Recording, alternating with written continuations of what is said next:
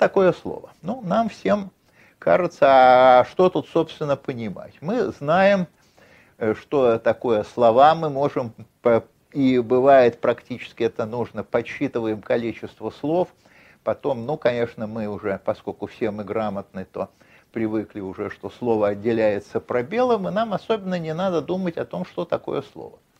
Но Вопрос этот сразу встанет, когда мы от э, своих языков, от языков для нас привычных и близких, не только даже для нашего родного, скажем, русского языка, но и для европейских языков, где тоже и есть и понятие пробела, и более или менее уже установившиеся правила выделения слов. А когда мы обращаемся к какому-то или совсем неизученному языку, или языку, где в письменности нет пробела, а китайцы и японцы до сих пор, в общем-то, пишут нормально, во всяком случае, без пробела. Иногда там японцы отделяют пробелами э, слова в детских книжках, и то даже вопрос, можно ли то, что они выделяют, назвать словами.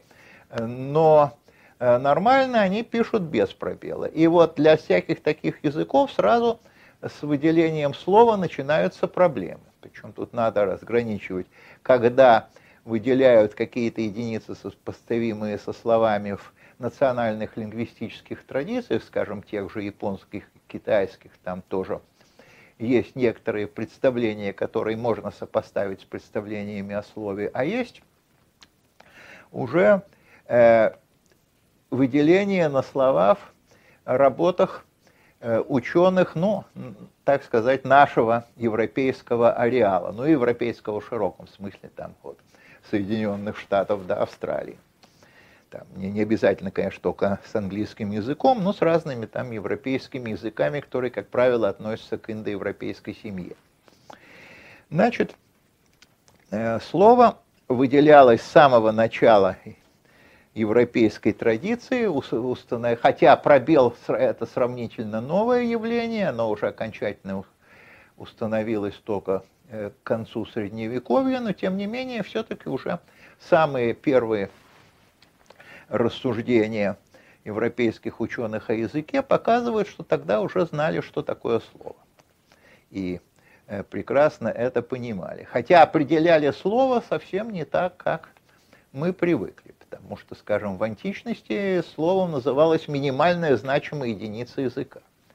Ну, сейчас нас уже в школе учат, что у слова есть, в всяком случае, могут быть значимые части, корни, приставки, суффиксы, окончания, ну, там, последние три класса. То есть вообще все эти классы объединяются в понятие морфемы, которые делятся на корни и все остальное аффиксы. Но все это появилось сравнительно поздно. Уже иногда, вот я уже говорил в предыдущей лекции, иногда считается, что все это влияние э, арабской и э, еврейской традиции на европейскую. Но, во всяком случае, представление о слове было. Ну и э, для слова что характерно, что, в общем, в целом мы, если, скажем, возьмем предложение, мы сравнительно легко его разделим на слова. Там есть какие-то сложности, но обратите внимание, что, скажем, когда мы учимся в школе, то среди тех грамматических правил, которых, нас, которыми нас знакомят, довольно мало правил э, членения на слова. Ну вот, всяких слитного раздельного написания, скажем. Ну там, а как писать не и не, то всегда этот вопрос больной, там, как писать на вскидку в смятку, но таких вопросов сравнительно мало. Как правило, мы довольно легко Э, делим наши тексты на слова, а вот выделять корни и аффиксы далеко не всегда легко. И часто даже ученые спорят, как, скажем, слова вроде обувь или одежда, как их разделить на морфемы. Тут даже существуют у лингвистов разные точки зрения. То есть слово это более э, выделимая единица, чем, э, скажем, э, морфема. И э, слова, как правило, имеют в то же время сложную структуру, как говорят в русистике. Э, слово должно быть грамматически оформлено. Попробуйте это перевести на английский язык. Там не говорю на японский, но скажем на английский. Там нет такого, в общем, понятия грамматической оформленности, потому что там, в общем, привыкли, хотя там есть некоторое количество э, аффиксов слова изменения, но все-таки в основном там слово равно основе, чаще всего. И э, в конце XIX века, когда лингвистика стала значительно у, уточнять и свои позиции, стала давать определение, вот стали давать и определение слов, потому что слово уже нельзя было к тому времени называть мельчайшей значимой единицей, поскольку уже было понятие морфемы. А э, что же все-таки такое слово, какие у него основные свойства? Ну и потом иногда каталогизировали, выделяли самого, самые разные определения слова, и которых одно время предлагалось очень много, с конца 19-го, так примерно по середину 20 века в разных странах, а потом, в общем, к этому охладели, потому что оказалось, что, э, во-первых, определения оказываются совершенно разными, э, несопоставимыми друг с другом, и, во-вторых, как, какое определение не возьми, оно где-то не совпадает с традицией. Ну, например, слово должно иметь ударение, но, э, скажем, служебные слова и потом даже некоторые слова и знаменательные э, могут ударение не иметь. Ударение может выделять значительно э, более, во всяком случае, дли, э, длинные, длинную часть предложения, чем одно слово. Там слово, в слове не должны переставляться составные части. И наоборот, если эти части э, только в определенном порядке, значит это тоже части одного слова. Но оказывается, что очень часто это не совпадает даже с тем, что принято. И Дальше. Слово должно быть, э, иметь какое-то лексическое значение. Ну, или там, если оно, это служебное слово, то какое-то ну, определенное грамматическое значение. Попробуйте сказать, что такое кулички, что такое сга, что такое баклуши. Даже этимология этих слов вызывает споры у лингвистов. И что такое э, ничтоже сумняшися какое-нибудь, это, в общем-то, по, по значению это слово, а по виду два слова. Или даже железная дорога, хотя тут можно выделить компоненты значения, но тем не менее железная дорога по- по-украински аналогичное слово будет словом, а по-русски железная дорога безусловное словосочетание. И если даже там более или менее какой-то признак дает, э, да, еще, еще одно э, слово потенциальный минимум предложения. То есть мы можем... Э, слово – это минимальная единица, которая может быть целым высказыванием. Ну, вот, скажем, вас, вам чай с сахаром или без? Без. Вам, а можно ли сказать «с»? Наверное, все-таки нельзя. Так что тут оказывается очень много разных тонкостей, и оказывается, что любое, собственно, предлагаемое определение слова, оно оно, безусловно, отражает какую-то языковую реальность, но они не совпадают друг с другом, даже для наших языков, и э, они э, не совпадают с традицией. А когда уже дело доходит, скажем, до японского языка, то там э, самые разные лингвисты, в том числе и, скажем, Наша отечественная традиция, там одни ученые считали, что там есть падежные окончания, другие считали, что это послелоги, третьи там считали, что это частицы, четвертые, что это что-то промежуточное между отдельными словами и частями слов. В общем, полный разнобой. Ну и э, крайний, то есть даже еще не самый крайний, но все-таки закономерный вариант, что вообще слово это не одна единица языка, а несколько. Был недавно умерший ленинградский и петербургский лингвист Сергей Евгеньевич Яхонтов, он в одной из статей сказал, что есть пять единиц языка, которые традиционно называются словами, но это все реальные единицы, но нет никакого слова вообще. А следующий шаг э, это вообще говорить, и его сделал, скажем, известный сейчас немецкий типолог Мартин Хаспельман, что вообще понятие слова не нужно. Что это единица, ну кроме только слова как единицы между пробелами, которая, собственно, и не вполне лингвистическая, а все остальное это никакой реальности не отражает. Потому что, конечно, можно выделять не 5 единиц, а еще больше. А в разных традициях оказывается, что э, под словом может пониматься и э, самое разное, скажем. Особенно здесь выделяется китайская традиция, где, собственно, нет разницы между морфемой и словом.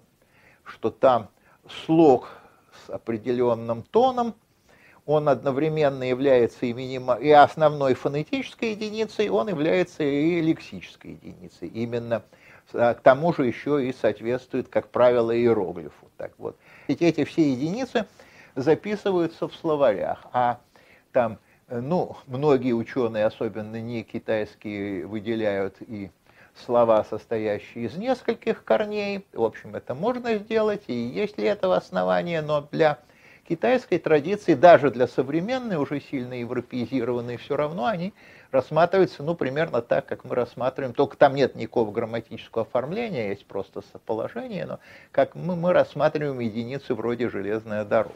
Вот такие устойчивые сочетание слов.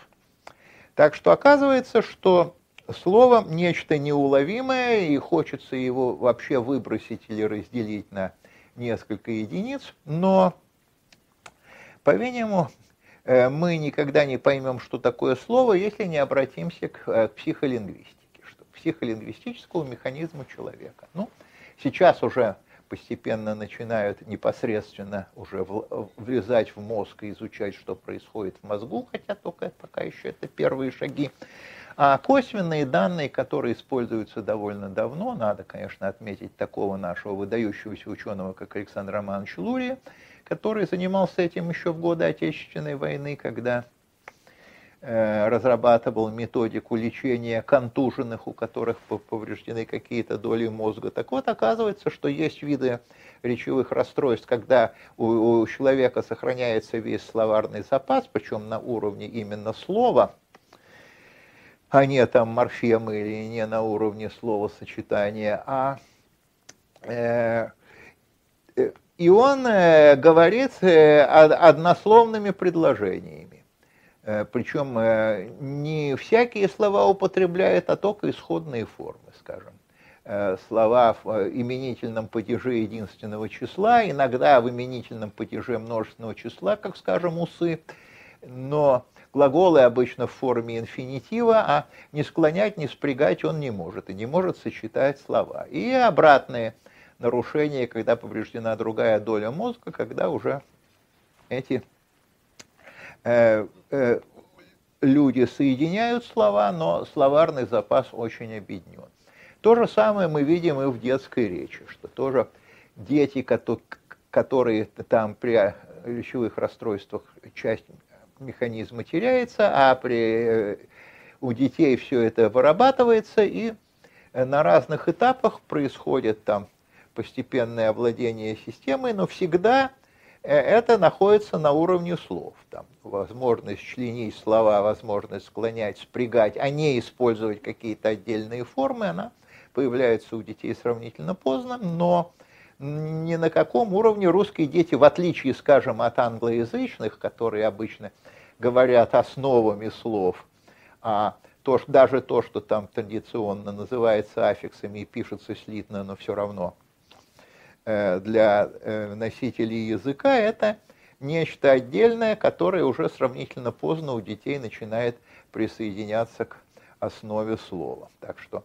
оказывается, что тут разница в строе не только между русским и китайским, но и очень сильная между русским и английским. Во всяком случае, слово это единица именно психолингвистическая, что есть лексик 3, собственно, есть механизм. 3, то есть, вернее, есть лексикон, множество первичных единиц слов, которые могут по своим чисто лингвистическим свойствам не всегда совпадать, но эти э, слова они, э, тем не менее, хранятся в памяти, они не создаются.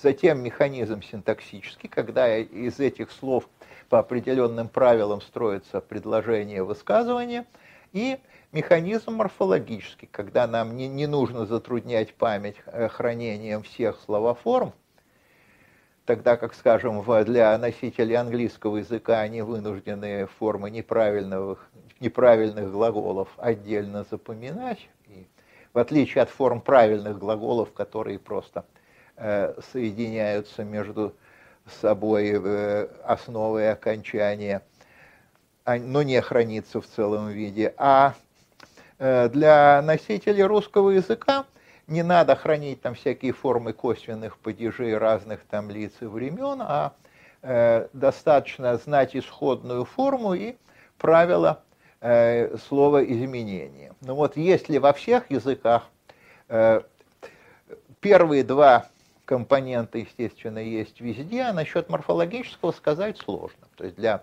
русского языка, там, скажем, для латинского, для греческого – Э, безусловно, есть. В английском, ну, нельзя сказать, что его совсем нет, но там только остались какие-то его реликты. И в китайском, по-видимому, его нет. Но лексикон – это, конечно, нечто универсальное, и потому э, лингвисты должны все-таки э, обращаться к понятию слова.